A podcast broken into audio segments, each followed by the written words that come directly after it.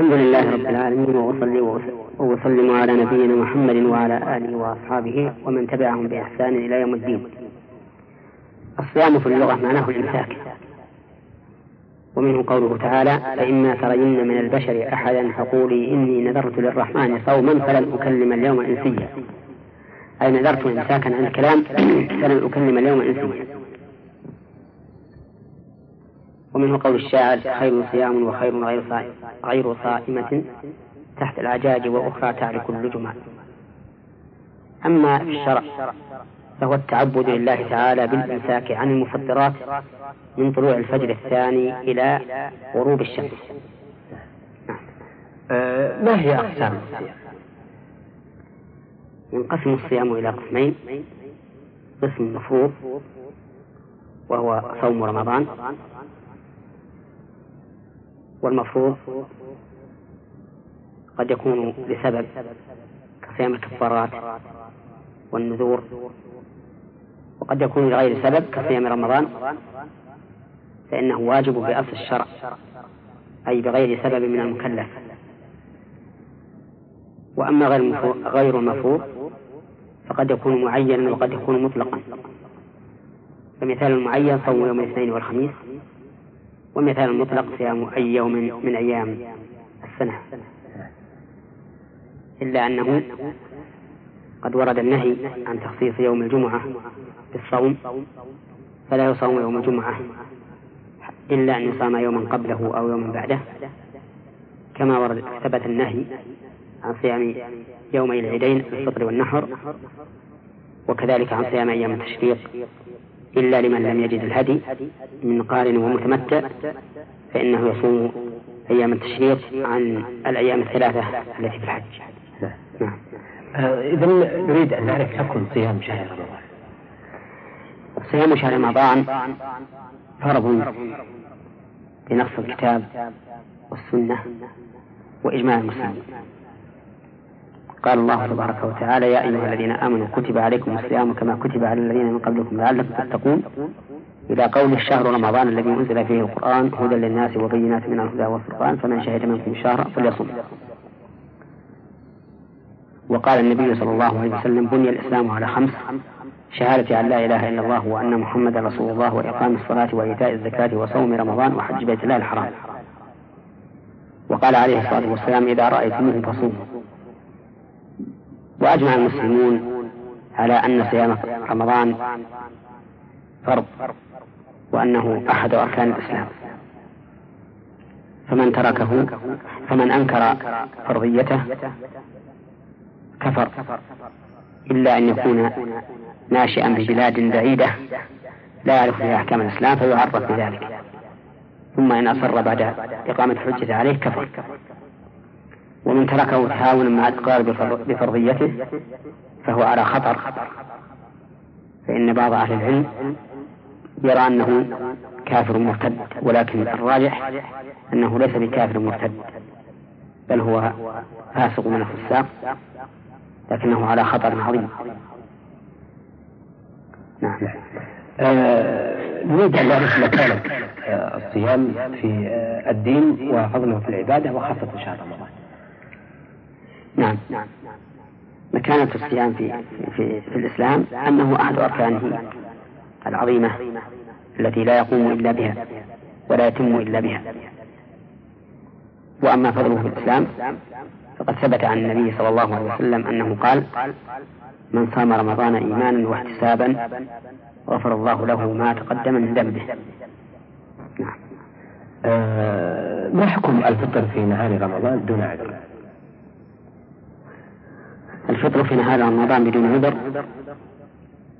من أكبر الكبائر ويكون به الإنسان فاسقا ويجب عليه أن يتوب إلى الله وأن يقضي ذلك اليوم الذي أفطره. يعني لو أنه صام وفي أثناء اليوم أفطر بدون عذر فعليه أن يقضي ذلك اليوم الذي أفطره لأنه لما شرع فيه التزم به ودخل فيه على أنه فرض. فيلزمه قضاؤه كالنذر أما لو ترك الصوم من الأصل متعمدا بلا عذر؟ فالراجح أنه لا يلزمه القضاء لأنه لا يستفيد به شيئا إذ أنه لن يقبل منه. فإن القاعدة أن كل عبادة مؤقتة مؤقتة بوقت معين فإنها إذا أخرت عن ذلك الوقت المعين بلا عذر لم تقبل من صاحبها. يقول النبي صلى الله عليه وسلم من عمل عملا ليس عليه أمرنا فهو رد. ولأنه من تعدي حدود الله عز وجل وتعدي حدود الله تعالى ظلم. والظالم لا يقبل منه. قال الله تعالى ومن يتعدى حدود الله فأولئك هم الظالمون. ولأنه لو قدم هذه العبادة على وقتها أي فعلها قبل دخول الوقت لم تقبل منه فكذلك إذا فعلها بعده لم تقبل منه إلا أن يكون معذورا نعم آه إذا عرفنا حكم الفطر في نهار رمضان وعرفنا مكانة الصيام فبماذا يثبت شهر رمضان؟ يثبت شهر رمضان يثبت دخول شهر رمضان إما برؤية هلاله وإما بإكمال شعبان ثلاثين يوما. لقول رسول الله صلى الله عليه وسلم إذا رأيتموه فصوموا وإذا رأيتموه فأفطروا فإن غبي عليكم فأكملوا عدة شعبان ثلاثين. نعم. نعم. آه ما حكم من رأى الهلال وحده ولم يصم معه من رأى الهلال وحده فيجب عليه أن يبلغ به المحكمة الشرعية ويشهد به. ويثبت دخول شهر رمضان بشهادة واحد إذا ارتضاه القاضي وحكم بشهادته. فإن ردت شهادته فقد قال بعض العلماء إنه يلزمه أن يصوم لأنه تيقن أنه رأى الهلال وقد قال النبي صلى الله عليه وسلم صوموا لرؤيته وهذا قد رآه. وقال بعض أهل العلم لا يلزمه أن يصوم لأن الصوم يوم, يوم يصوم الناس والفطر يوم يفطر الناس. وموافقته للجماعة خير من انفراده وشذوذه. وفصل آخرون فقالوا يلزمه الصوم سرا. فيلزمه الصوم لأنه رأى الهلال ويكون سرا لئلا يظهر مخالفة الجماعة. نعم. ما هي أركان الصيام؟ الصيام له ركن واحد وهو التعبد لله عز وجل بالإمساك عن المفطرات من طلوع الفجر إلى غروب الشمس. والمراد بالفجر هنا الفجر الثاني دون الفجر الأول. ويتميز الفجر الثاني عن الفجر الأول بثلاثة مميزات. الأول أن الفجر الثاني يكون معترضا في الأفق والفجر الأول يكون مستطيلا أي ممتدا من المشرق إلى المغرب. أما الفجر الثاني فهو ممتد من الشمال إلى الجنوب. الميزة الثانية أن الفجر الثاني لا ظلمة بعده بل يستمر النور في الزياد حتى تطلع الشمس. وأما الفجر الأول فيظلم بعد أن يكون له شعاع. والمميز الثالث أن الفجر الثاني متصل بياضه بالأفق وأما الفجر الأول فبينه وبين الأفق ظلمة. والفجر الأول ليس له حكم في الشرع فلا تحل به صلاة الفجر ولا يحرم به الطعام على الصائم بخلاف بخلاف الفجر الثاني. نعم. آه نريد أن نعرف على من يجب الصيام. الصيام يجب أداء على كل مسلم بالغ عاقل قادر مقيم خال من المواهب فهذه ستة أوصاف. مسلم بالغ عاقل قادر مقيم خال من الموانع فأما الكافر فلا يجب عليه الصوم ولا ولا غيره من العبادات. ومعنى قولنا لا يجب عليه الصوم أنه لا يلزم به حال كفره ولا يلزمه قضاؤه بعد بعد إسلامه لأن الكافر لا تقبل منه عبادة حال كفره لقوله تعالى وما منعهم أن تقبل من نفقاتهم إلا أنهم كفروا بالله وبرسوله. ولا يلزمه قضاء العبادة إذا أسلم بقوله تعالى قل للذين كفروا إن ينتهوا يغفر لهم ما قد سلف. لكنه يعاقب على ما تركه من واجبات حال كفره لقوله تعالى عن أصحاب اليمين وهم يتساءلون عن المسلمين ما سلككم في سقر؟ قالوا لم نكن من المصلين ولم نكن نطعم المسكين وكنا نخوض مع الخائضين وكنا نكذب بيوم الدين حتى أتانا اليقين. فذكرهم ترك الصلاة وإطعام المسكين. من أسباب دخولهم النار يدل على أن لذلك تأثيرا في دخولهم النار.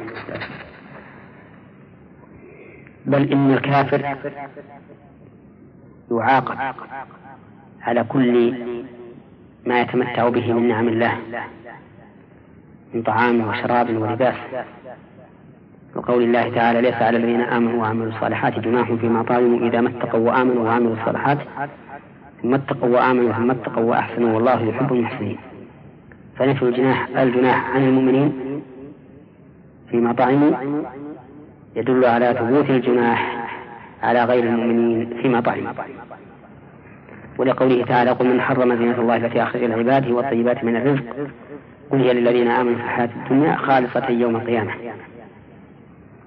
فقول الذين آمنوا في الحياة الدنيا خالصة يوم القيامة يدل على أن الحكم في غير المؤمنين يختلف عن الحكم في المؤمنين. ولكن إذا أسلم الكافر في أثناء رمضان لم يلزمه قضاء ما سبق إسلامه.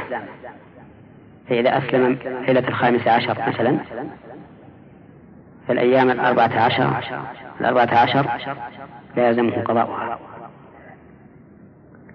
وإذا أسلم في أثناء اليوم لزمه الإمساك دون القضاء. فإذا أسلم عند زوال الشمس مثلا قلنا له أمسك بقية يومك ولا يلزمك القضاء فنأمره بالإمساك لأنه صار من أهل الوجوب. ولا نأمره بالقضاء لأنه قام بما وجب عليه وهو الإمساك من حين أسلم. ومن قام بما يجب عليه لم يكلف إعادة العبادة مرة ثانية. أما العقل وهو الوصف الثاني لشرط الوجوب الوصف الثاني للوجوب. العقل هو ما يحصل به الميز أي التمييز بين الأشياء. فإذا لم يكن الإنسان عاقلا فإنه لا, لا صوم عليه. كما أنه لا يجب عليه شيء من العبادات سوى الزكاة. ومن هذا النوع أي ممن ليس له عقل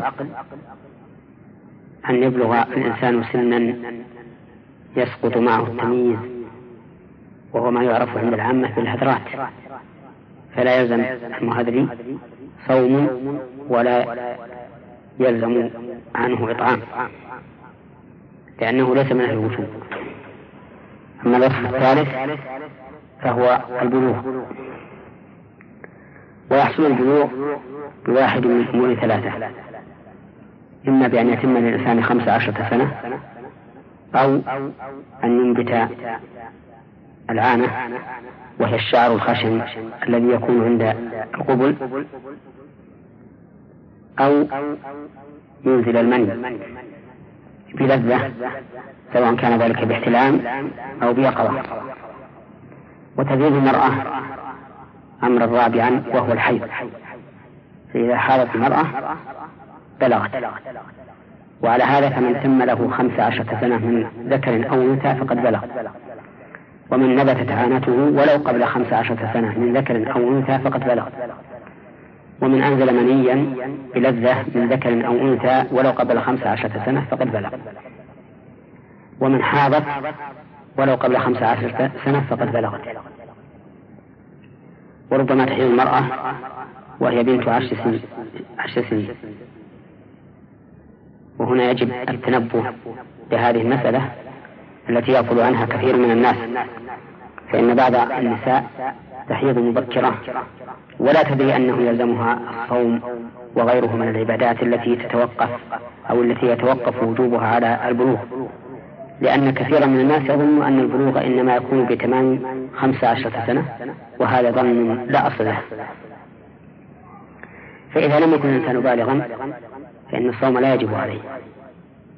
ولكن ذكر أهل العلم أن الولي مأمور بأن يأمر مولية الصغير من ذكر أو أنثى بالصوم ليعتاده حتى يتمرن عليه ويسهل عليه إذا بلغ. وهذا ما كان الصحابة رضي الله عنهم يفعلونه. فإنهم كانوا يصومون أولادهم الصغار حتى إن الواحد منهم لا يبكي فيعطى لعبة من العهن يتلهى بها حتى تغرب الشمس. نعم. وأما الوصف الرابع فهو أن يكون الإنسان قادرا على الصوم أن يستطيع أن يصوم بلا مشقة. فإن كان غير قادر فلا صوم عليه. ولكن غير قادر ينقسم إلى قسمين. القسم الأول أن يكون عجزه عن الصوم مستمرا دائما. كالكبير والمريض مرضا لا يرجى برؤه. فهذا يطعم عن كل يوم مسكينا. فإذا كان الشهر ثلاثين يوما أطعم ثلاثين مسكينا وإذا كان الشهر تسعة وعشرين يوما أطعم تسعة وعشرين مسكينا. وللإطعام كيفيتان الكيفية الأولى أن يخرج حبا من رز أو بر. وقدره ربع صاع بصاع النبي صلى الله عليه وسلم. أي خمس صاع بالصاع المعروف هنا ويساوي كيلوين وأربعين غراما بالبر الجيد الرضي يعني أنك إذا وزنت من البر الرذيل الدجن ما يبلغ كيلوين وأربعين غراما فإن هذا صاع. بصاع النبي صلى الله عليه وسلم. والصاع بصاع النبي صلى الله عليه وسلم أربعة أمداد فيكفي لأربعة مساكين. ويحسن في هذه الحال أن تجعل معه إذا دفعته إلى الفقير أن تجعل معه شيئا يؤدبه باللحم أو غيره حسب ما تقضيه الحال والعرف. وأما الوجه الثاني من الإطعام فأن يصنع طعاما يكفي لثلاثين فقيرا أو تسعة وعشرين فقيرا حسب الشهر ويدعوهم إليه. كما ذكر ذلك عن أنس بن مالك رضي الله عنه حين كبر. ولا يجوز أن يطعم شخصا واحدا مقدار ما يكفي الثلاثين أو التسعة وعشرين. لأنه لا بد أن يكون عن كل يوم مسكين. أما القسم الثاني من العجز عن الصوم فهو العجز الذي يرجى زواله وهو العجز الطارئ كمرض حدث على الإنسان في, في أيام الصوم وكان يشق عليه أن يصوم فنقول له أفطر واقضي يوما مكانه. لقول الله تعالى ومن كان مريضا أو على سفر فعدة من أيام أخر أما الوصف الخامس فهو أن يكون مقيما وضده مسافر. فالمسافر وهو الذي فارق وطنه لا يلزمه الصوم. لقول الله تعالى ومن كان مريضا أو على سفر. فعدة من أيام أخر. ولكن الأفضل أن يصوم إلا أن يشق عليه. فالأفضل الفطر. لقول أبي الدرداء رضي الله عنه كنا مع النبي صلى الله عليه وسلم في رمضان في يوم شديد الحر وما فينا صائم إلا رسول الله صلى الله عليه وسلم وعبد الله بن رواحة. أما إذا شق عليه الصوم فإنه يفطر ولا بد. لأن النبي صلى الله عليه وسلم شك إليه أن الناس قد شق عليهم الصيام فأفطر. ثم قيل له إن بعض الناس قد صام. فقال أولئك العصاة أولئك العصاة. أما الوصف السادس فأن يكون خاليا من الموانع أي من موانع الوجوب. وهذا يختص بالمرأة. فيشترط في حق في وجوب الصوم عليها أداء ألا تكون حائضا ولا نفساء فإن كانت حائضا أو نفساء فإنه لازمها الصوم وإنما تقضي بدل الأيام التي أفطرت. لقول, النبي صلى الله عليه وسلم مقررا ذلك ليس إذا حاضت لم تصلي ولم تصم. فإذا حاضت المرأة فلا صوم عليها. وتقضي في أيام أخرى. وهنا مسألة بل مسألتان ينبغي التفطن لهما. المسألة الأولى أن بعض النساء تطهر في آخر الليل وتعلم أنها طهرت ولكنها لا تصوم ذلك اليوم. ظنا منها أنها إذا لم تغتسل فإنه لا يصح صومها. وليس وليس الأمر كذلك. بل صومها يصح وإن لم تغتسل إلا بعد طلوع الفجر. وأما المسألة الثانية فهي أن بعض النساء تكون صائمة فإذا غربت الشمس وأفطرت جاءها الحيض قبل أن تصلي المغرب.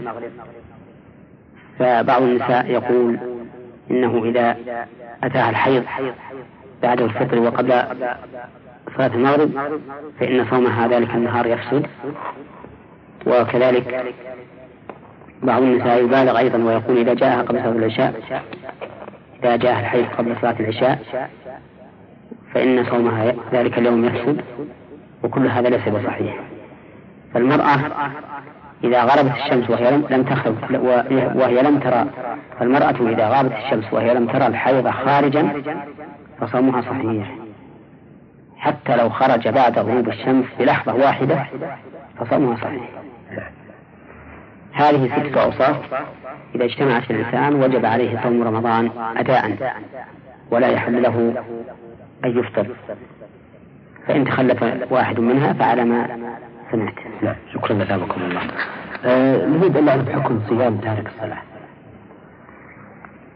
تارك الصيام تارك الصلاة صومه ليس بصحيح ولا مقبول منه لأن تارك الصلاة كافر مرتد. لقوله تعالى فإن تابوا وأقاموا الصلاة وآتوا الزكاة فإخوانكم في الدين ولقول النبي صلى الله عليه وسلم العهد الذي بيننا وبينهم الصلاة فمن تركها فقد كفر. ولقوله صلى الله عليه وسلم بين الرجل وبين الشرك والكفر ترك الصلاة. ولأن هذا قول عامة الصحابة إن لم يكن إجماعا منهم. قال عبد الله بن شقيق رحمه الله وهو من التابعين المشهورين كان أصحاب النبي صلى الله عليه وسلم لا يرون شيئا ما تركه كفر غير الصلاة. وعلى هذا فإذا صام الإنسان وهو لا يصلي فصومه مردود غير مقبول ولا نافع له عند الله يوم القيامة. ونحن نقول له ونحن نقول له ونحن نقول له صم. ونحن نقول له صلي ثم صم. أما أن تصوم ولا تصلي فصومك مردود عليك لأن الكافر لا تقبل منه العبادة. نعم. آه طيب حكم من يصوم ويصلي إذا جاء رمضان لكن إذا انسلخ رمضان انسلخ من الصلاة والصيام. الذي يتبين لي من الأدلة أن, أن ترك الصلاة لا يكون كفرا إلا إذا ترك الإنسان تركا مطلقا. وأما من يصلي ويخلي فيصلي بعض الأحيان ويترك بعض, الأحيان فالذي يظهر لي من الأدلة أنه لا يكفر بذلك. لقوله العهد الذي بينه وبينهم الصلاة فمن تركها أي الصلاة.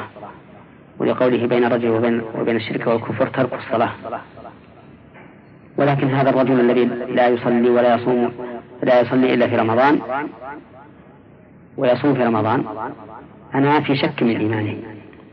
لأنه لو كان مؤمنا حقا لكان يصلي في رمضان وفي غيره. أما كونه لا يعرف ربه إلا في رمضان فأنا أشك في إيمانه لكنني لا أحكم بكفره بل أتوقف فيه وأمره إلى الله عز وجل. آه نريد في هذا اللقاء أن نعرف حكم من يصوم أياما ويفطر أخرى جواب هذا السؤال يمكن أن يفهم مما سبق وهو أن هذا الذي يصوم يوما ويدعو يوما لا يخرج من الإسلام لكنه يكون فاسقا لتركه هذه الفريضة العظيمة التي هي أحد أركان الإسلام. ولا يقضي الأيام التي أفطرها لأن قضاءه إياها لا يفيده شيئا فإنه لا يقبل منه. بناء على ما أشرنا إليه سابقا من أن العبادة المؤقتة إذا أخرها الإنسان عن وقتها المحدد بلا عذر فإنها لا تقبل منه. أثابكم الله آه، فضيلة الشيخ إذا كان الإنسان قد ترك أشهرا من رمضان آه، بعد بلوغه ثم التزم الآن فهل يلزمه قضاء هذه الأشهر؟ القول الراجح من أقوال أهل العلم أنه لازم قضاء هذه الأشهر التي تركها التي تركها بلا عذر بناء على ما سبق أن العبادة المؤقتة إذا أخرها الإنسان عن وقتها المحدد لها شرعا فإنها لا تقبل منه فقضاؤه إياها لا يفيده شيئا. وقد ذكرنا في فيما سبق دليل ذلك من الكتاب والسنة والقياس. وعلى هذا فإذا كان الإنسان في أول شبابه لا يصلي ولا يصوم ثم من الله عليه بالهداية وصلى وصام فإنه لازم قضاء ما فاته من صلاة وصيام. وكذلك لو كان يصلي ويزكي ولكنه لا يصوم فمن الله عليه بالهداية. وصار يصوم فإنه لا يلزمه قضاء ذلك الصوم بناء على ما سبق تقديره وهو أن العبادة المؤقتة بوقت إذا أخرجها الإنسان عن وقتها بلا عذر لم تقبل منه وإذا لم تقبل منه لم يفد قضاؤه إياها شيئا. آه، أيضا نود أن نعرف الأعذار المبيحة للفطر في شهر رمضان المبارك. الأعذار المبيحة للفطر سبق الإشارة إلى بعضها وهو المرض والسفر. ومن الأعذار أن تكون المرأة حاملة تخاف على نفسها أو على جنينها. ومن العذار أيضا أن تكون امرأة مرضعة تخاف إذا صامت على نفسها أو على رضيعها ومن الأعذار أيضا أن يحتاج الإنسان إلى الفطر لإنقاذ معصوم من هلكة مثل أن يجد غريقا في البحر أو شخصا بين أماكن محيطة به فيها نار فيحتاج في إنقاذه إلى الفطر فله حينئذ أن يفطر وينتبه ف ومن ذلك أيضا إذا احتاج الإنسان إلى الفطر للتقوي على الجهاد في سبيل الله فإن ذلك من أسباب إباحة الفطر له. لأن النبي صلى الله عليه وسلم قال لأصحابه في غزوة الفتح إنكم لاقوا العدو لاقوا العدو غدا فأفطروا. فالفطر أقوى لكم. فإذا وجد السبب يبيح الفطر وأفطر الإنسان به فإنه لازمه الإمساك بقية ذلك اليوم. فإذا قدر أن شخصا أفطر لإنقاذ معصوم من هلكة فإنه يستمر مفطرا. لأنه أفطر بسبب يبيح له الفطر. فلا يلزمه الإمساك حينئذ لكون حرمة ذلك اليوم قد زالت بالسبب المبيح للفطر. ولهذا نقول بالقول الراجح في هذه المسألة أن المريض لو برئ في أثناء النهار وكان مفطرا فإنه لازمه الإمساك ولو قدم المسافر أثناء النهار إلى بلده وكان مفطرا فإنه لازمه الإمساك ولو طهرت الحائض أثناء النهار وكانت مفترة وطبعا هي مفترة نعم. إذا نقول صواب العبارة ولو طهرت الحائض في أثناء النهار فإنه لا يلزمها الإمساك لأن هؤلاء كلهم أفطروا بسبب مبيح للفطر فكان ذلك اليوم في حقهم لا حرمة له لإباحة الشرع الإفطار فيه. فلا يلزمهم الإمساك إذا إذا زال السبب المبيح للفطر. لا. نعم. لكن ما الفرق بين هذه الحالة ولو جاء العلم بدخول رمضان في أثناء النهار. نعم. الفرق بينها ظاهر لأنه إذا قامت البينة في أثناء النهار فإنه يلزمهم الإمساك لأنهم في أول النهار إنما أفطروا بالعذر عذر الجهل. ولهذا لو كانوا عالمين بأن هذا اليوم من رمضان لزمهم الإمساك. أما أولئك القوم الآخرون الذين أشرنا إليهم فهم يعلمون أنه من رمضان لكن الفطر مباح لهم. بينهما فرق ظاهر نعم. آه نود أن نعرف مفسدات الصوم وهل لها شروط نعم مفسدات الصوم هي المفطرات. وهي الجماع والأكل والشرب. وإنزال المني بشهوة. وما بمعنى الأكل والشرب. والقيء عمدا والحجامة وخروج دم الحيض والنفاس. هذه ثمانية مفطرات. أما الأكل والشرب والجماع فدليلها قوله تعالى فالآن باشروهن وابتغوا ما كتب الله لكم وكلوا واشربوا حتى يتبين لكم الخيط الأبيض من الخيط الأسود من الفجر ثم أتموا الصيام إلى الليل.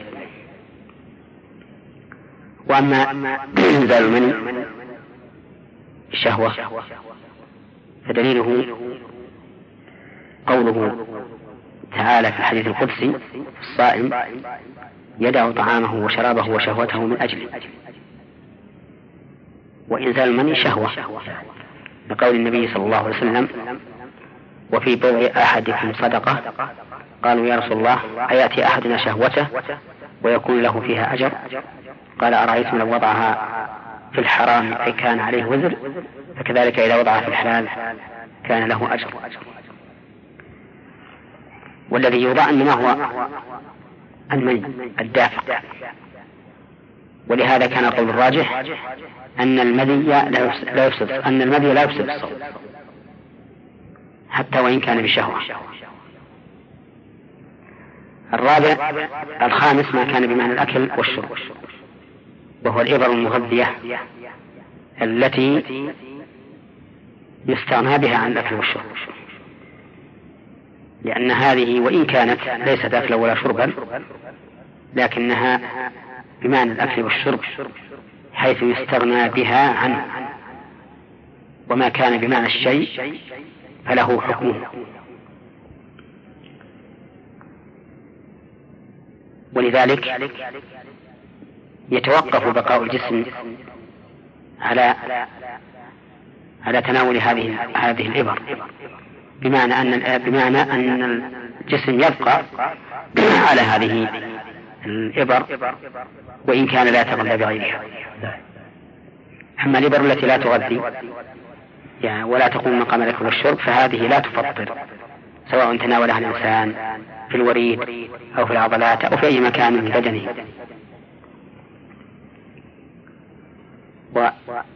والسادس القيء عمدا أي أن يتقيأ الإنسان ما في بطنه حتى يخرج من فمه لحديث أبي هريرة رضي الله عنه أن النبي صلى الله عليه وسلم قال من استطاع عمدا فليقض ومن درعه القيء فلا قضاء عليه. والحكمة في ذلك أنه إذا تقيأ فرغ بطنه من من من الطعام واحتاج البدن إلى ما يرد عليه هذا الخلو. ولهذا نقول إذا كان الصوم فرضا فإنه لا يجوز للإنسان أن يتقيأ لأنه إذا تقيأ ضر نفسه وأفسد صومه الواجب. وأما السابق وهو خروج الدم بالحجامة فلقول النبي صلى الله عليه وسلم أفطر الحاجم والمحجوم. وأما خروج دم الحيض والنفاس فلقول النبي صلى الله عليه وسلم أليس إذا حاضت لم تصلي ولم تصم. وقد أجمع أهل العلم على أن الصوم لا يصح من الحائض ومثلها النفساء. وهذه المفطرات وهي مفسدات الصوم لا تفسده إلا بشروط, إلا بشروط ثلاثة.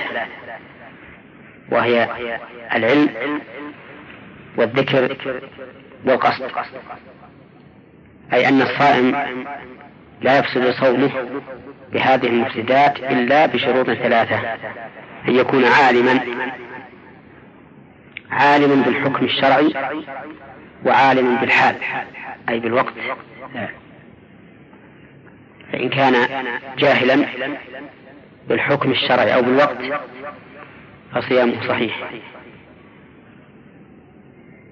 لقول الله تعالى ربنا لا تؤاخذنا إن نسينا أو أخطأنا.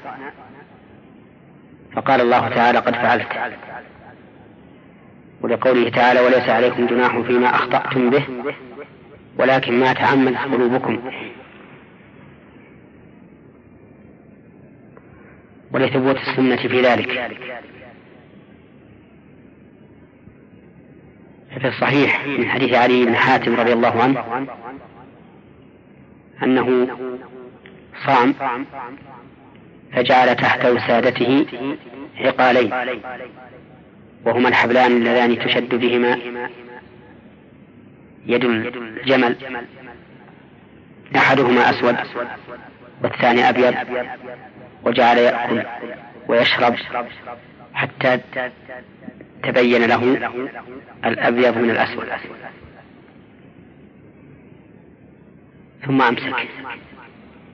فلما أصبح غدا على رسول الله صلى الله عليه وسلم فأخبره بذلك فبين له النبي صلى الله عليه وسلم أنه ليس المراد بالخيط بالخيط الأبيض والأسود في الآية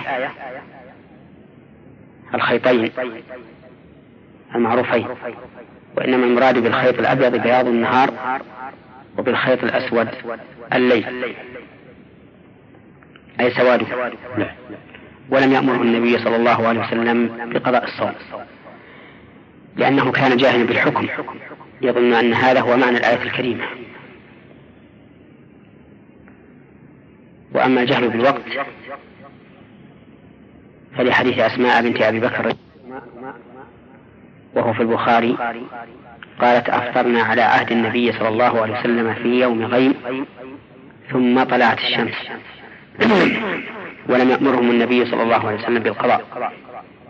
ولو كان القضاء واجبا لأمرهم به ولو أمرهم به لنقل إلى الأمة. لقول الله تعالى إنا نحن نزلنا الذكر وإنا له لحافظون. فلما لم ينقل مع توافر الدواعي على نقله علم أن النبي صلى الله عليه وسلم لم يأمرهم به. ولما لم يأمر به لم يأمرهم به أي بالقضاء علم أنه ليس بواجب نعم.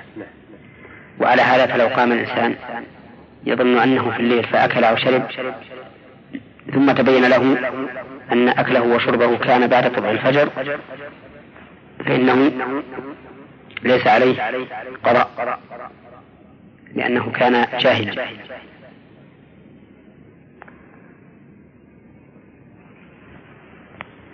وأما الشرط الثاني فهو أن يكون ذاكرا وضد ذكر النسيان فلو أكل أو شرب ناسيا فإن صومه صحيح. ولا قضاء عليه. لقول الله تعالى ربنا لا تؤاخذنا إن نسينا وأخطأنا فقال الله تعالى قد فعلت ولحديث أبي هريرة رضي الله عنه أن رسول الله صلى الله عليه وسلم قال من نسي وهو صائم فأكل أو شرب فليتم صومه فإنما أطعمه الله وسقاه. وأما القصد فهو أن يكون الإنسان مختارا لفعل هذا المفطر فإن كان غير مختار فإن صومه صحيح. سواء كان مكرها أم غير مكره.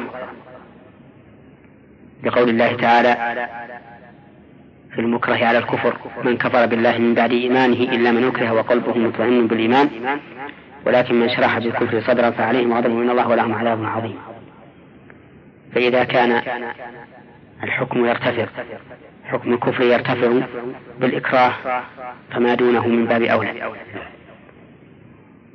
وللحديث الذي يروى عن رسول الله صلى الله عليه وسلم إن الله رفع عن أمة الخطأ والنسيان وما استكره عليه.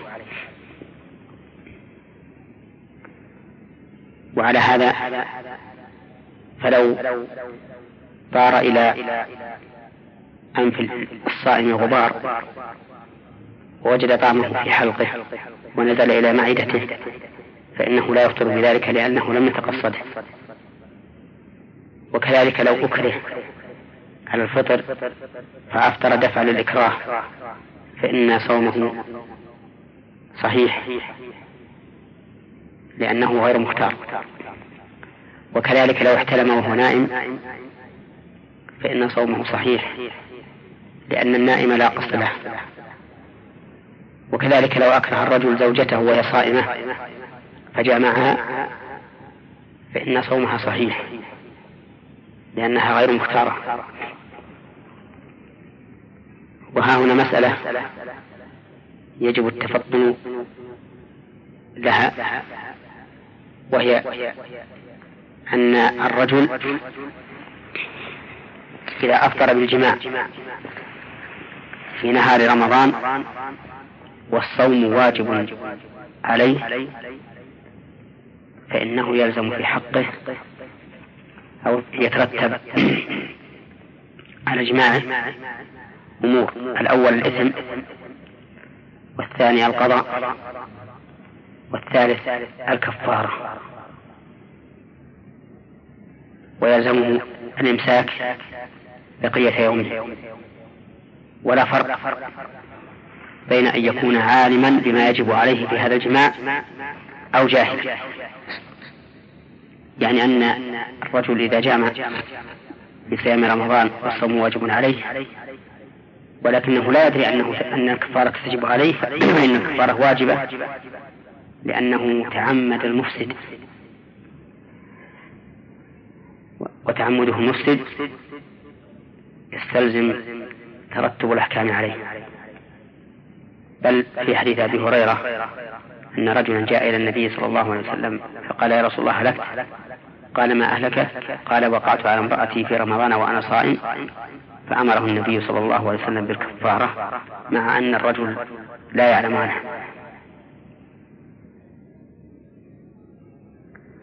وفي قولنا والصوم واجب له. احتراز مما وفي قولنا والصوم واجب عليه. احتراز مما إذا جامع الصائم في رمضان وهو مسافر مثلا. فلو كان فإنه لا فإنه لا تلزمه الكفارة.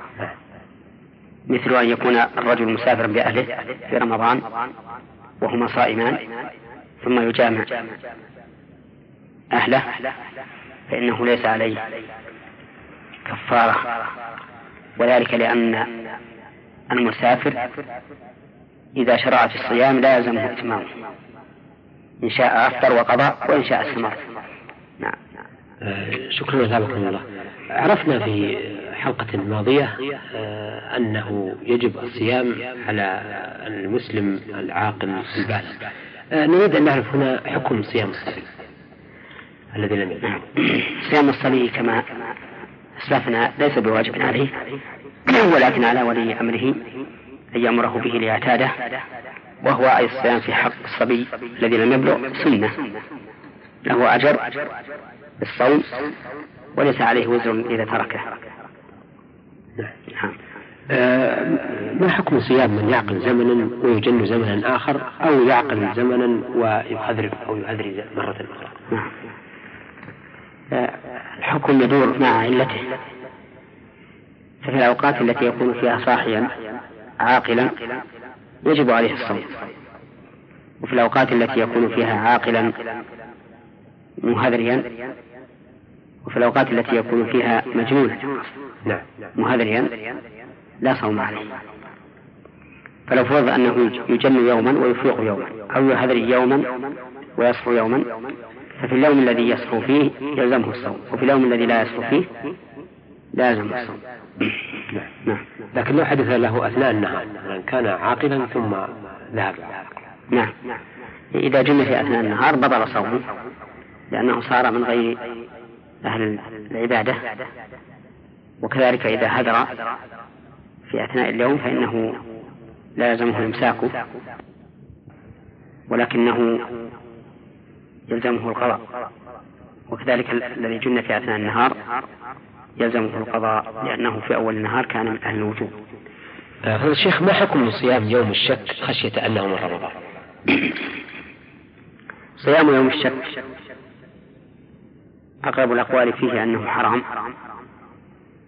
لقول عمار بن ياسر من صام اليوم الذي يشك فيه فقد عصى أبا القاسم صلى الله عليه وسلم. ولأن الصائم في يوم الشك متعد لحدود الله عز وجل لأن حدود الله أن لا يصام رمضان إلا برؤيته أي برؤية هلاله أو إكمال شعبان ثلاثين يوما. ولهذا قال النبي عليه الصلاة والسلام لا يتقدمن أحدكم رمضان بصوم يوم أو يومين إلا رجل كان يصوم صوما فليصوم ثم إن الإنسان الذي تحت ولاية مسلمة يتبع ولايته. إذا ثبت عند ولي الأمر دخول الشهر فليصم تبعا للمسلمين. وإذا لم يثبت فلا يصم. وقد سبق لنا في أول الحلقات ما إذا رأى الإنسان وحده في هذا رمضان هل يصوم أو لا يصوم نعم. آه ما حكم من صام في بلد مسلم ثم انتقل إلى بلد آخر تأخر أهله عن البلد الأول ولزم من متابعته صيام أكثر من ثلاثين يوم أو العكس نعم. إذا انتقل الإنسان من بلد إسلامي إلى بلد إسلامي وتأخر إفطار البلد الذي انتقل إليه فإنه يبقى معهم حتى يفطر. لأن الصوم يصوم يوم يصوم الناس والفطر يوم يفطر الناس والأضحى يوم يضحي الناس. وهذا وإن زاد عليه يوما أو أكثر فهو كما لو سافر إلى بلد تأخر تأخر فيه غروب الشمس فإنه قد يزيد على اليوم المعتاد ساعتين أو ثلاثا أو أكثر. ولأنه إذا انتقل إلى بلد الثاني فإن الهلال لم يرى فيه. وقد أمر النبي عليه الصلاة والسلام أن لا نصوم إلا لرؤيته. وكذلك قال أفطروا برؤيته. وأما العكس مثل أن ينتقل من بلد تأخر ثبوت تأخر ثبوت الشهر عنده إلى بلد تقدم فيه ثبوت الشهر فإنه يفطر معهم ويقضي ما فاته من رمضان.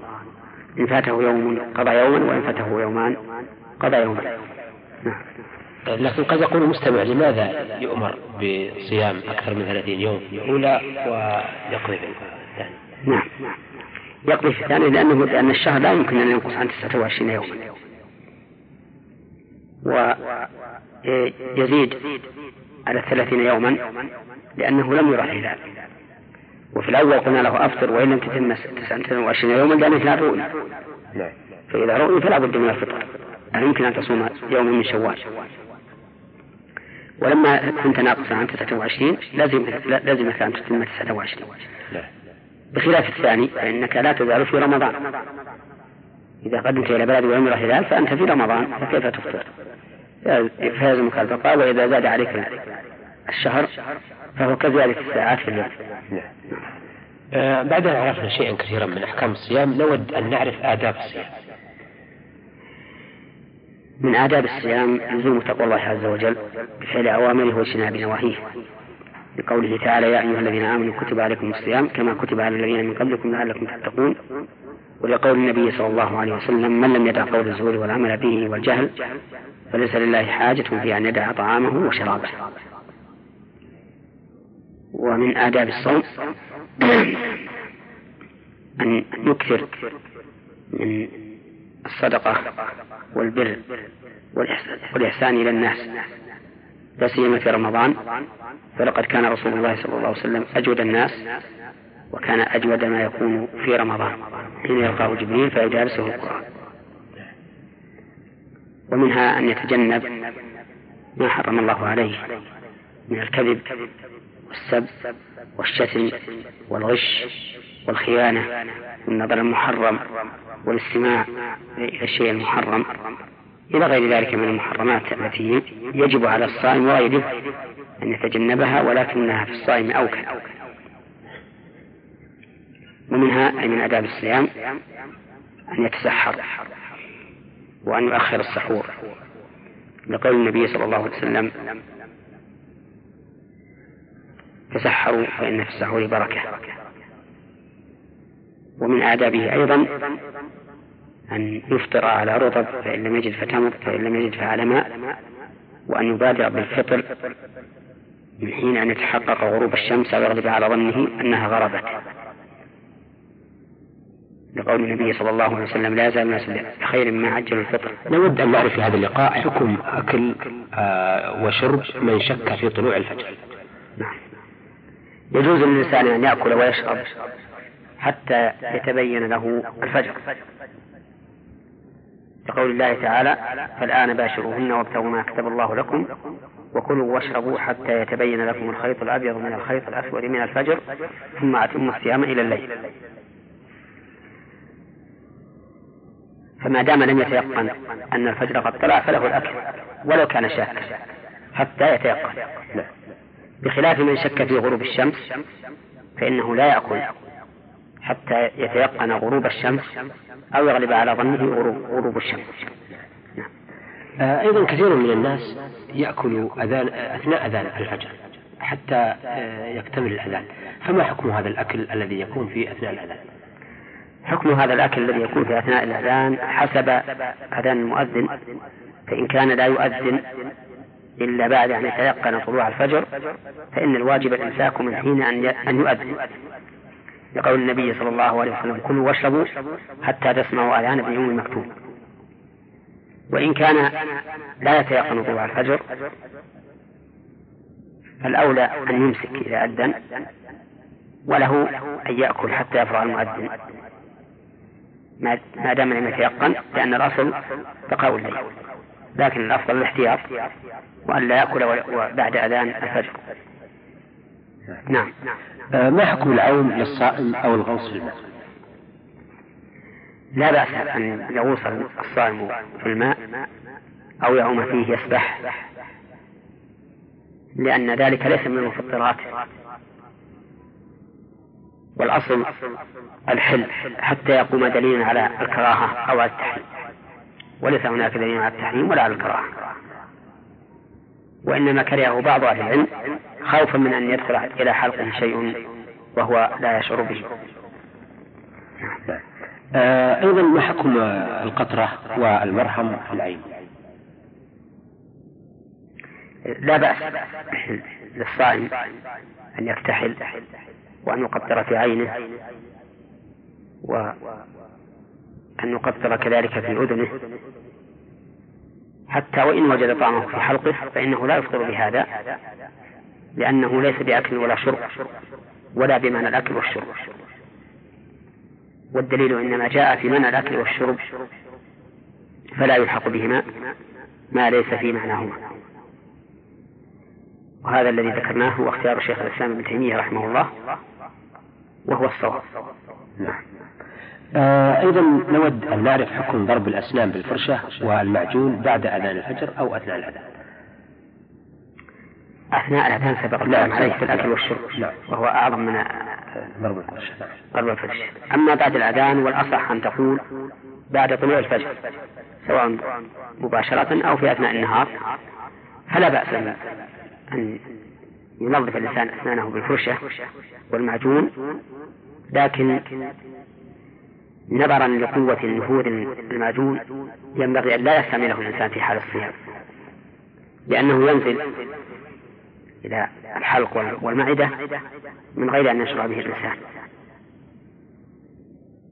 والأمر ليس هناك ضرورة تدعو إليه فليمسك حتى يفطر ويكون عمله. هذا في الليل لا في النهار. لكنه في الأصل جائز ولا بأس به. نعم. آه ما حكم حقن أيضا أو ما حكم التحليل للصائم والتبرع بالدم أيضا؟ تحليل للصائم لا بأس يعني أخذ عينة من دمه. لأجل الكشف عنها والاختبار لها. جائز ولا بأس به. وأما التبرع بالدم فالذي يظهر أن التبرع بالدم يكون كثيرا فيعطى حكم الحجامة.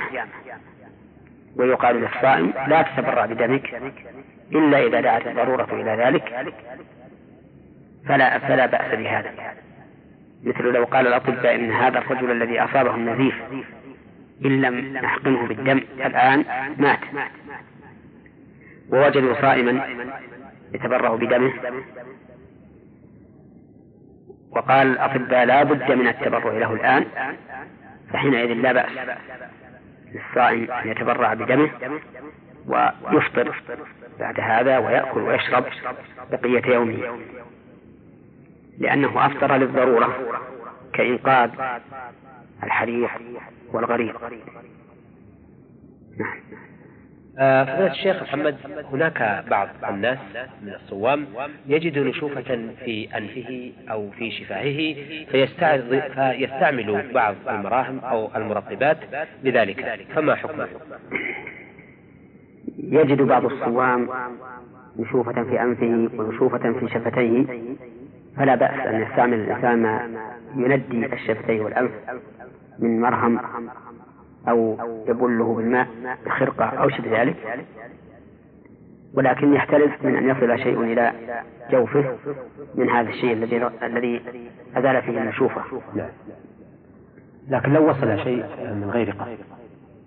إذا وصل شيء من غير قصد فلا شيء عليه. كما لو تمضمض فوصل شيء إلى إلى جوفه فإنه لا يفطر بهذا. نعم. نعم. آه ما حكم حقن الأبر في العضل والوريد كذلك؟ حقن الإبر في العضل في الوريد والعضد. والورك ليس فيه بأس. ولا يفطر به الصائم. لأن هذا ليس من المفطرات ولا بمعنى المفطرات. فهو ليس بأكل ولا شرب ولا بمعنى الأكل والشرب. وقد سبق لنا في إحدى الحلقات السابقة أن ذلك لا يؤثر وإنما المؤثر حقن المريض بما يغني عن الأكل والشرب. نعم. آه، أيضا نود أن نعرف حكم المبالغة في المضمضة والاستنشاق في نهار رمضان. للصائم قال رسول الله صلى الله عليه وسلم للقيط بن صبرة أسبغ الوضوء وخلل بين الأصابع وبالغ في الاستنشاق إلا أن تكون صائما. وهذا وهذا دليل على أن الصائم لا يبالغ في الاستنشاق.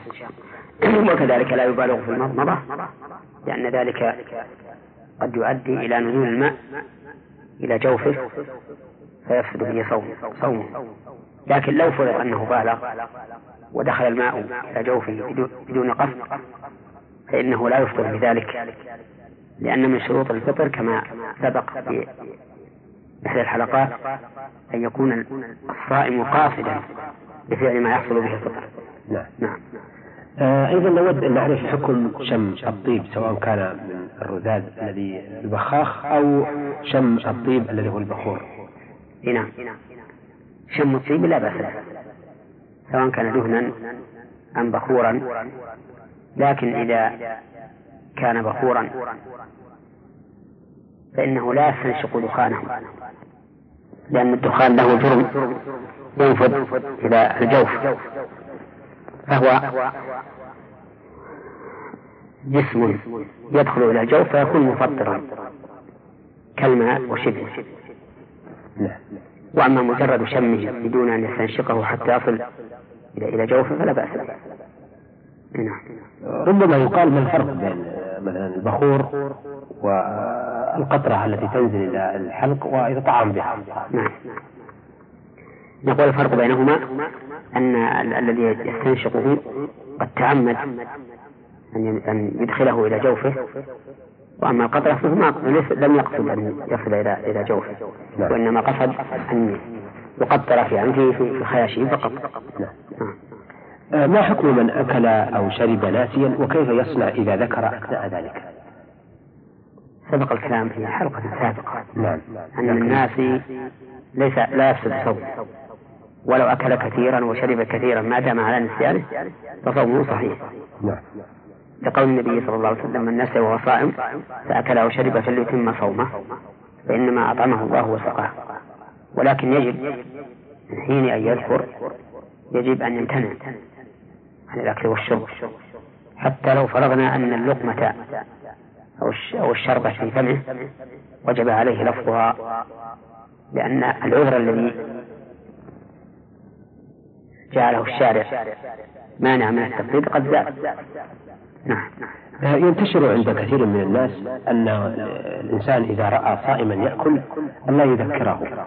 فما مدى صحة هذا الكلام وما وكيف يصنع من يرى صائما يأكل؟ إذا رأى صائما يأكل فليذكره لأن هذا من باب التعاون على البر والتقوى. كما لو رأى شخص كما لو رأى الإنسان شخصا مصليا إلى غير القبلة أو رأى, أو رأى شخصا يريد أن يتوضأ بماء النجس أو ما أشبه ذلك فإنه يجب عليه تبيين الأمر له. والصائم وإن كان معذورا لنسيانه لكن أخوه الذي يعلم بالحال يجب عليه أن يذكره. ولعل هذا يؤخذ أيضا من قول الرسول صلى الله عليه وسلم إنما أنا بشر مثلكم أنسى كما تنسون فإذا نسيتم فإذا نسيت فذكرون.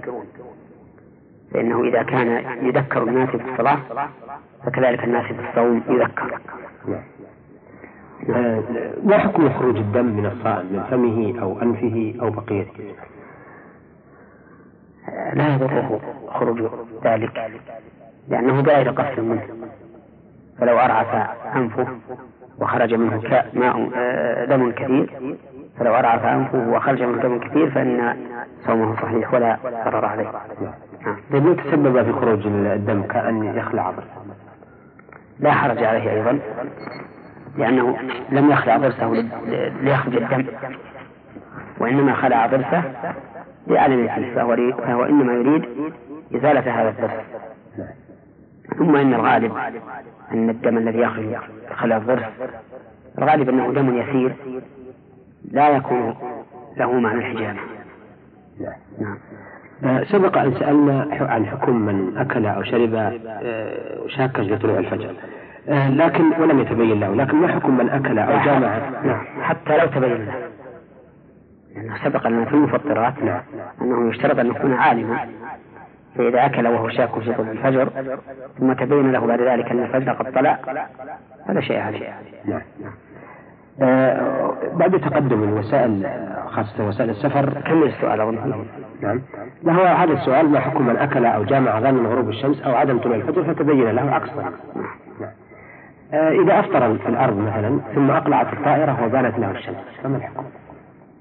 الحكم أن أنه لازم الإمساك لأنه لما غربت الشمس تم يومه وأفطر بمقتضى الدليل الشرعي وما عمله الإنسان بمقتضى الدليل الشرعي فإنه لا يؤمر بإعادته آه، فضيلة الشيخ محمد ما حكم الجماع في نهار رمضان ذاكرا أو ناسيا وما الذي يلزم؟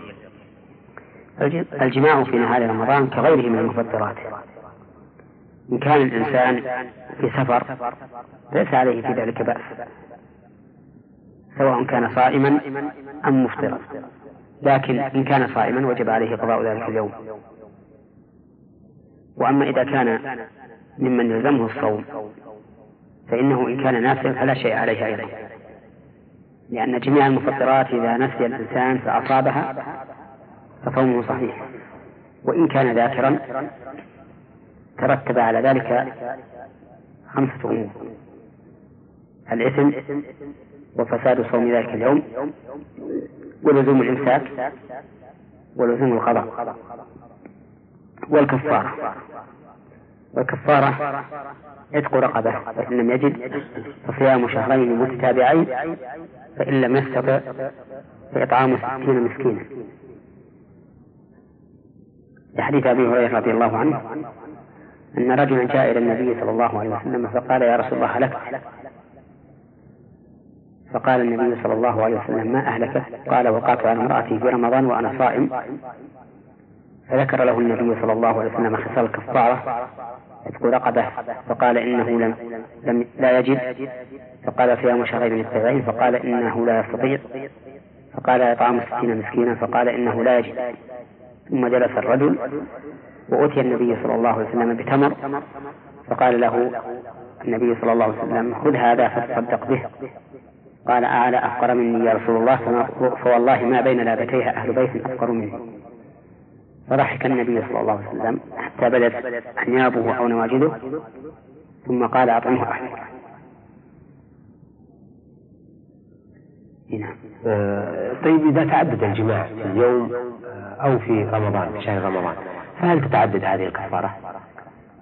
المشهور من مذهب الإمام أحمد أنه إذا تعدد في يومين ولم يكفر عن الجماع في يوم ولم يكفر عن الجماع الأول كفاه كفارة واحدة وإن تعدد في يومين لزمه لكل يوم كفارة لأن كل يوم عبادة مستقلة نعم ما حكم صيام المسافر إذا شق عليه؟ إذا شق عليه الصوم مشقة محتملة فهو مكروه لأن النبي صلى الله عليه وسلم رأى رجلا قد ظلل عليه والناس حوله زحام فقال ما هذا؟ قالوا صائم فقال ليس من البر الصيام في السفر. وأما إذا شق عليه مشقة شديدة فإن الواجب عليه الفطر لأن الرسول صلى الله عليه وسلم لما شك إليه الناس أن أنهم قد شق عليهم الصيام أفطر. ثم قيل له إن بعض الناس قد صام فقال أولئك العصاة وأولئك العصاة وأما من لا يشق عليه الصوم فالأفضل أن يصوم اقتداء برسول الله صلى الله عليه وسلم حيث كان كما قال أبو الدرداء رضي الله عنه كنا مع رسول الله صلى الله عليه وسلم في رمضان في شيء حر شديد وما منا صائم إلا رسول الله صلى الله عليه وسلم وعبد الله بن رواحة نعم. آه نود أيضا أن نعرف آه هل للفطر في السفر أيام معدودة؟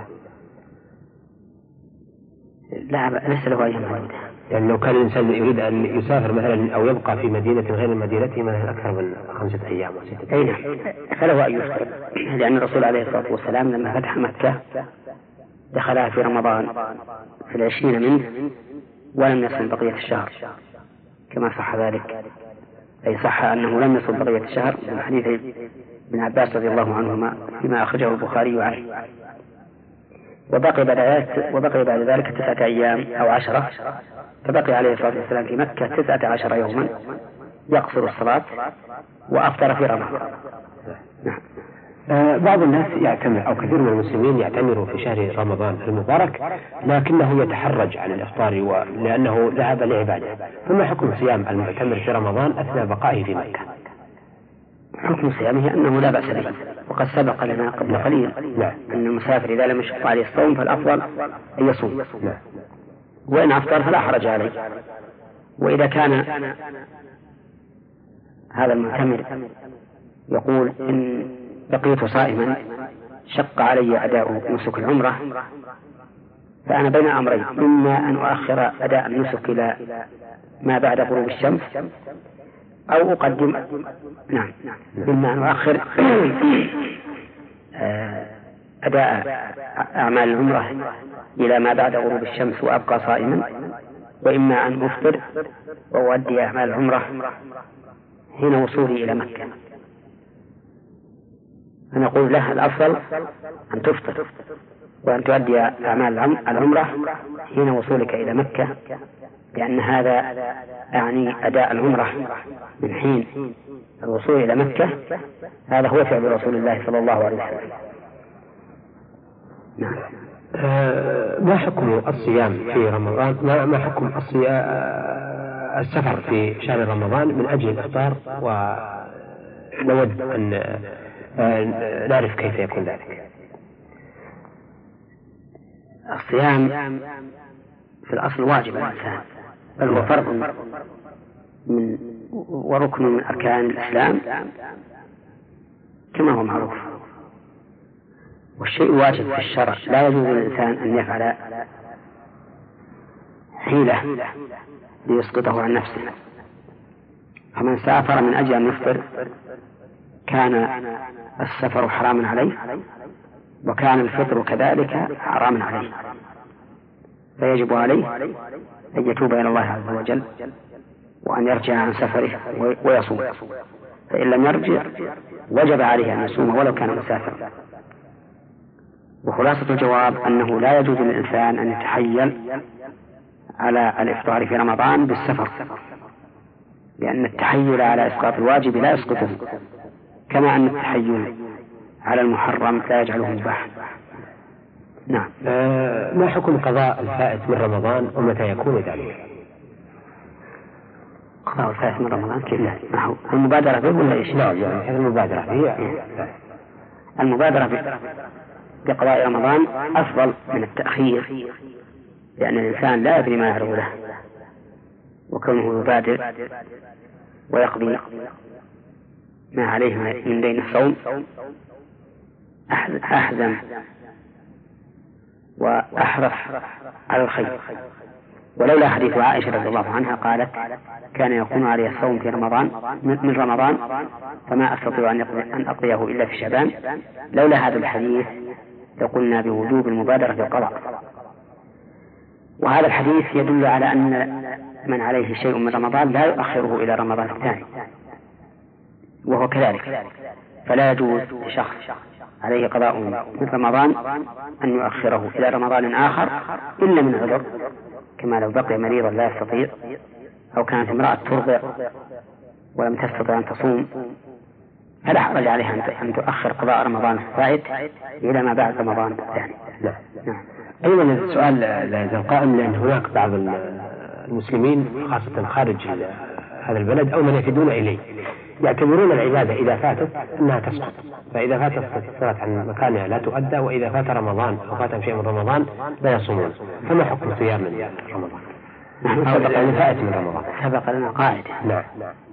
قلنا العبادات المؤقتة إذا أخرجها الإنسان عن وقتها لغير عذر فإنها لا تصح منه أبدا.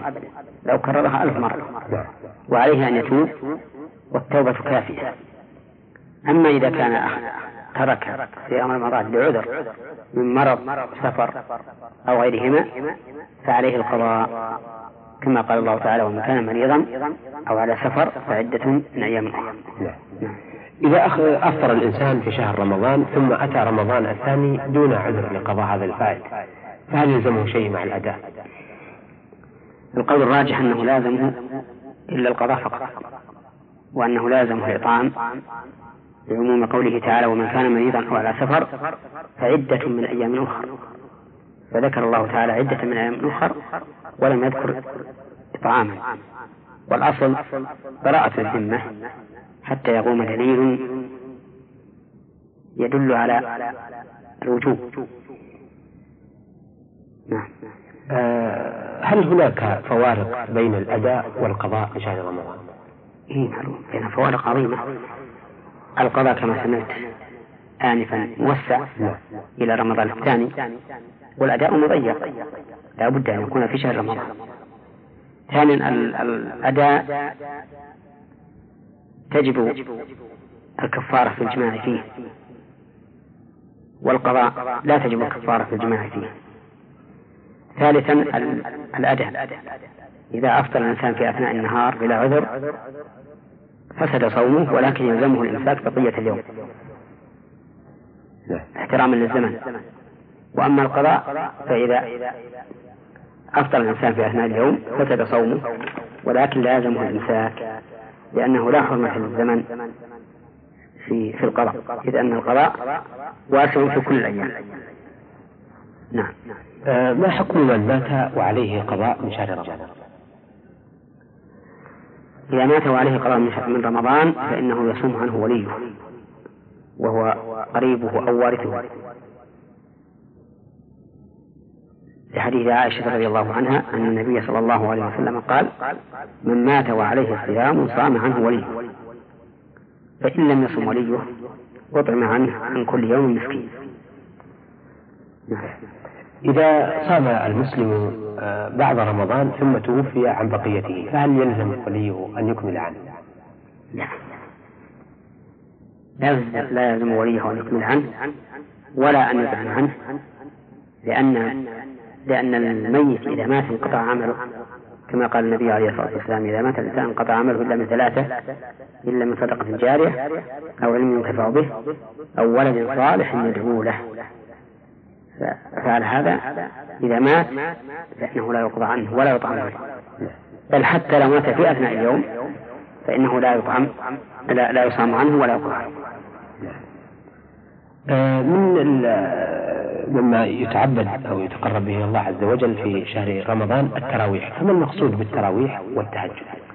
التراويح هو قيام قيام نعم. قيام رمضان الذي قال فيه النبي صلى الله عليه وسلم من قام رمضان إيمانا واحتسابا غفر له ما تقدم من ذنبه. وسمي التراويح لأن الناس فيما سبق كانوا يطيلونها وكلما صلوا أربع ركعات يعني بتسليمتين استراحوا قليلا ثم استأنفوا. وعلى هذا يحمل حديث عائشة رضي الله عنها كان النبي صلى الله عليه وسلم يصلي أربعا فلا تسأل عن حسنهن وطولهن. ثم يصلي أربعا فلا تسأل عن حسنهن وطولهن. ثم يصلي ثلاثا. فإنها تريد بذلك أن أنه يصلي أربعا بتسليمتين لكن يفصل بينها وبين أربع الأخريات وهذه التراويح سنة. سنها رسول الله صلى الله عليه وسلم. ولكنه صلى بأصحابه ثلاث ليال ثم تأخر. وقال إني خشيت أن تفرض عليكم وينبغي للإنسان أن لا يفرط فيها لينال أجر أجر من قام رمضان. وهو مغفرة ما سبق ما تقدم من الذنب وينبغي أن يحافظ عليها مع الإمام لأن النبي صلى الله عليه وسلم قال من قام مع الإمام حتى ينصرف كتب له قيام ليلة. ولا يخفى أن التراويح التي تفعل الآن فيها أخطاء من من الأئمة ومن ومن غيرهم. إذا لعلنا نتطرق لهذه الأخطاء في اللقاء القادم حفظكم الله. ذكرنا في فيما سبق أن هناك أخطاء يقع فيها بعض الأئمة وكذلك بعض الناس من غير الأئمة أما أخطاء الأئمة فكثير من الأئمة يسرع في التراويح إسراعا عظيما بحيث لا يتمكن الناس من الطمأنينة وراءه ويشق على كبار السن والضعفاء والمرضى ونحوها وهذا خلاف الأمانة التي حملوا إياه فإن الإمام مؤتمن يجب عليه أن يفعل ما هو الأفضل للمأمومين هو لو كان يصلي وحده لكان حرا. إن شاء أسرع على وجه لا يخلو بالطمأنينة وإن شاء أبطأ. لكن إذا كان إماما يجب عليه أن يتبع ما هو الأفضل للمأموم. وقد نص أهل العلم على أنه يكره للإمام أن يسرع سرعة تمنع المأمومين أو بعضهم من فعل ما يسن. فكيف بمن يسرع سرعة تمنعهم أو تمنع بعضهم من فعل ما يجب من الطمأنينة والمتابعة. كذلك بعض المأمومين يصلي التراويح على صفة الوتر الذي كان رسول الله صلى الله عليه وسلم يصليه أحيانا يوتر بخمس يسردها سردا لا يجلس إلا في آخرها أو سبعا لا يجلس إلا في آخرها أو تسعا يجلس في الثامنة في الثامنة ثم يتشهد ثم يقوم ويصل التاسعة.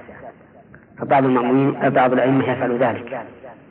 وهذا لا أعلمه واردا عن النبي صلى الله عليه وسلم حين قام بالناس إماما وإنما كان يفعله في بيته. وهذا الفعل وإن كان له أصل من السنة أن يوتر الإنسان بخمس أو سبع لا يجلس إلا في آخرها أو بتسع. يجلس بالثامنة ثم يتشهد ولا يسلم ثم يقوم فيصل التاسعة ويتشهد ويسلم. لكن كون الإمام يفعله في رمضان يشوش على الناس فيدخل الإنسان على أنه نام ركعتين.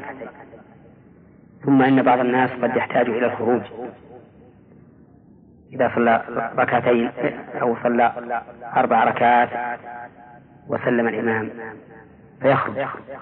بعض الناس يكون عليه حصر من البول أو غيره فيشق عليه أن يسجد به الإمام خمس ركعات أو سبع ركعات أو تسع ركعات. وإذا كان هذا الإمام يريد أن يبين السنة فإننا نقول له بين السنة بقولك. وقل كان الرسول عليه الصلاة والسلام يوتر بخمس وبسبع لا يجلس إلا في آخرها وبتسع لا يجلس قبل الثامن ويتشهد ولا يسلم ثم يصل التاسع ويتشهد ويسلم. ولا تفعل هذا مع جماعة يجهلون هذا الأمر. أو يأتي أناس قد سبقهم بعض الصلاة فيشكل عليهم أو يشق عليهم. ثم إني إلى الآن لا أعلم أن الرسول عليه الصلاة والسلام صلى بأصحابه الوتر على هذا الوجه وإنما كان يصلي في بيته.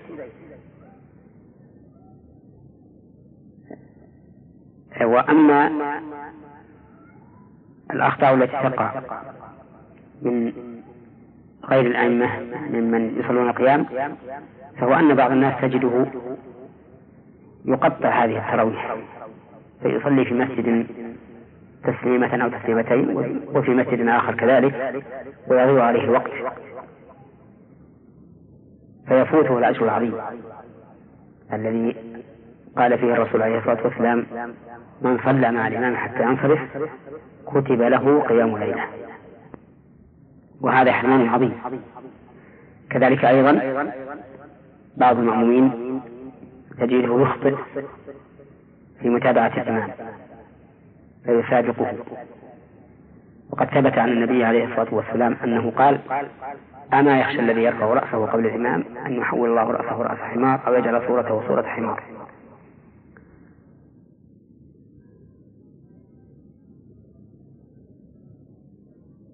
نعم. أيضا آه، الذين الذي يصلي التراويح هل يلزمه آه، من صلاها المحافظة عليها في جميع رمضان؟ لا اللزوم لا يلزمه أن يحافظ عليها لأنها سنة. نعم. فإن فعلها فأثيب وإن تركها فلا لم يعاقب ولكنه يفوت وخير كثير كما قلنا.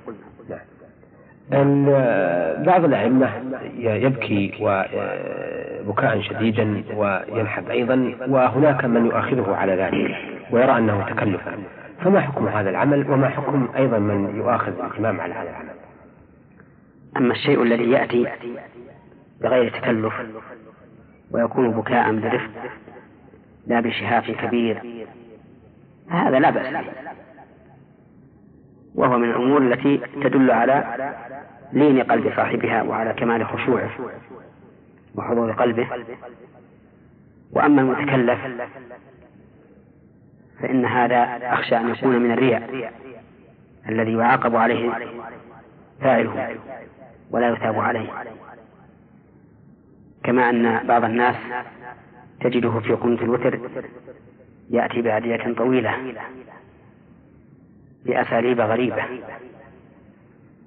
لم ترد عن النبي صلى الله عليه وسلم. ويكون فيها مشقة على المصلين أو بعضهم. وقد كان الرسول عليه الصلاة والسلام يختار من الدعاء أجمعه ويدع ما سوى ذلك. فالذي أنصح به إخوان الأئمة أن لا يطيلوا القنوت على هذا الطول الذي يشق على الناس ويأتون فيه بأدعية غريبة.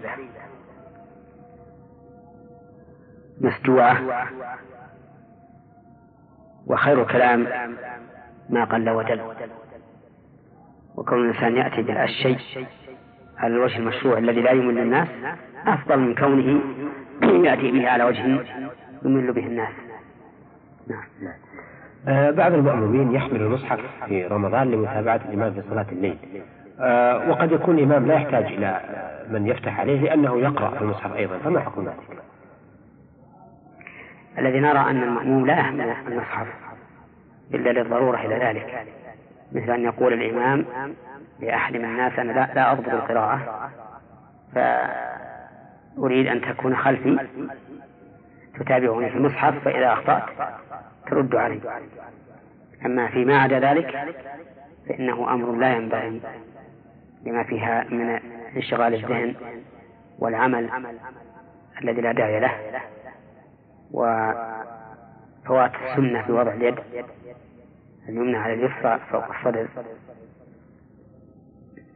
فالأولى أن لا يفعله الإنسان. نعم. إلا للحاجة كما أشرت إليه. نعم.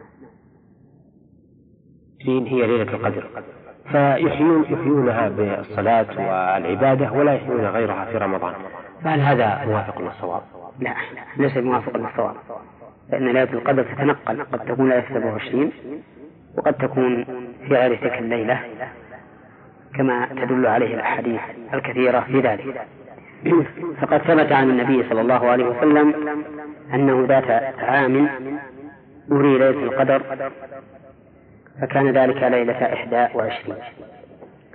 ثم إن القيام لا ينبغي أن يخصه الإنسان بالليلة التي ترجى فيها ليلة القدر. أو لا ينبغي أن يخصه في الليلة التي يرجو أن تكون هي ليلة القدر. بل الاجتهاد في العشر الأواخر كلها من هدي النبي صلى الله عليه وسلم. فقد كان إذا دخل العشر شد المئزر وأيقظ أهله وأحيا الليل عليه الصلاة والسلام. فالذي ينبغي للمؤمن الحازم أن يجتهد في هذه الأيام العشر في ليالي هذه الأيام العشر كلها حتى لا يفوته الأجر. نعم. آه شكرا لك الله. نود أن نعرف ما المقصود بالاعتكاف وما حكمه. الاعتكاف هو لزوم الإنسان مسجدا بطاعة الله سبحانه وتعالى لينفرد به عن الناس ويشتغل بطاعة الله. ويتفرغ لذلك وهو في كل مسجد سواء كان في مسجد يجمع فيه أو في مسجد لا يجمع فيه ولكن الأفضل أن يكون في مسجد يجمع فيه حتى لا يضطر إلى الخروج لصلاة الجمعة. آه، هل الاعتكاف له أقسام أم أنه قسم واحد؟ الاعتكاف له ليس إلا قسما واحدا وهو كما أسلفنا لزوم مسجد لطاعة الله عز وجل. لكن قد يكون أحيانا بصوم وقد لا يكون بصوم وقد اختلف أهل العلم هل يصح الاعتكاف بدون صوم أو لا يصح إلا بصوم. ولكن الاعتكاف المشروع إنما هو ما كان في في ليالي العشر عشر رمضان لأن رسول الله صلى الله عليه وسلم كان يعتكف هذه العشر رجاء لليلة القدر. إذن آه، الاعتكاف له زمان محدد أو يقطع رمضان أم يجوز في غير رمضان؟ المشروع أن يكون في في رمضان فقط.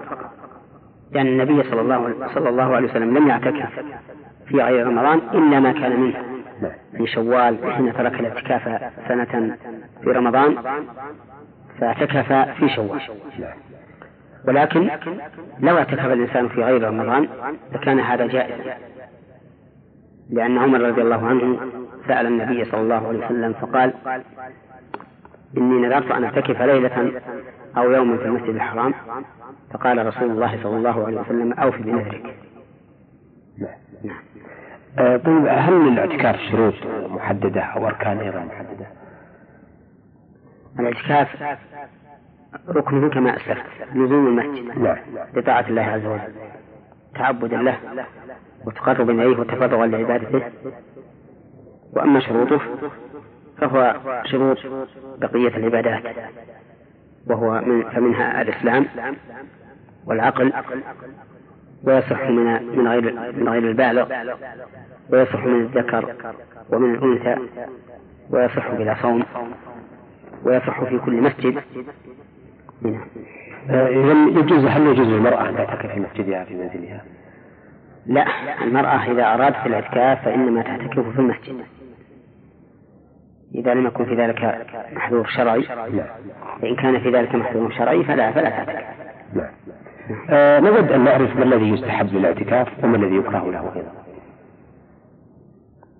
يعني يستحب فيه؟ لا الذي يستحب في الاعتكاف أن يشتغل الإنسان بطاعة الله عز وجل من قراءة القرآن والذكر والصلاة وغير ذلك وأن لا يضيع وقته فيما لا فائدة فيه كما يفعله بعض المعتكفين تجده يبقى في المسجد يأتيه الناس في كل وقت يتحدثون إليه ويقطع أو يقطع اعتكافه بلا فائدة.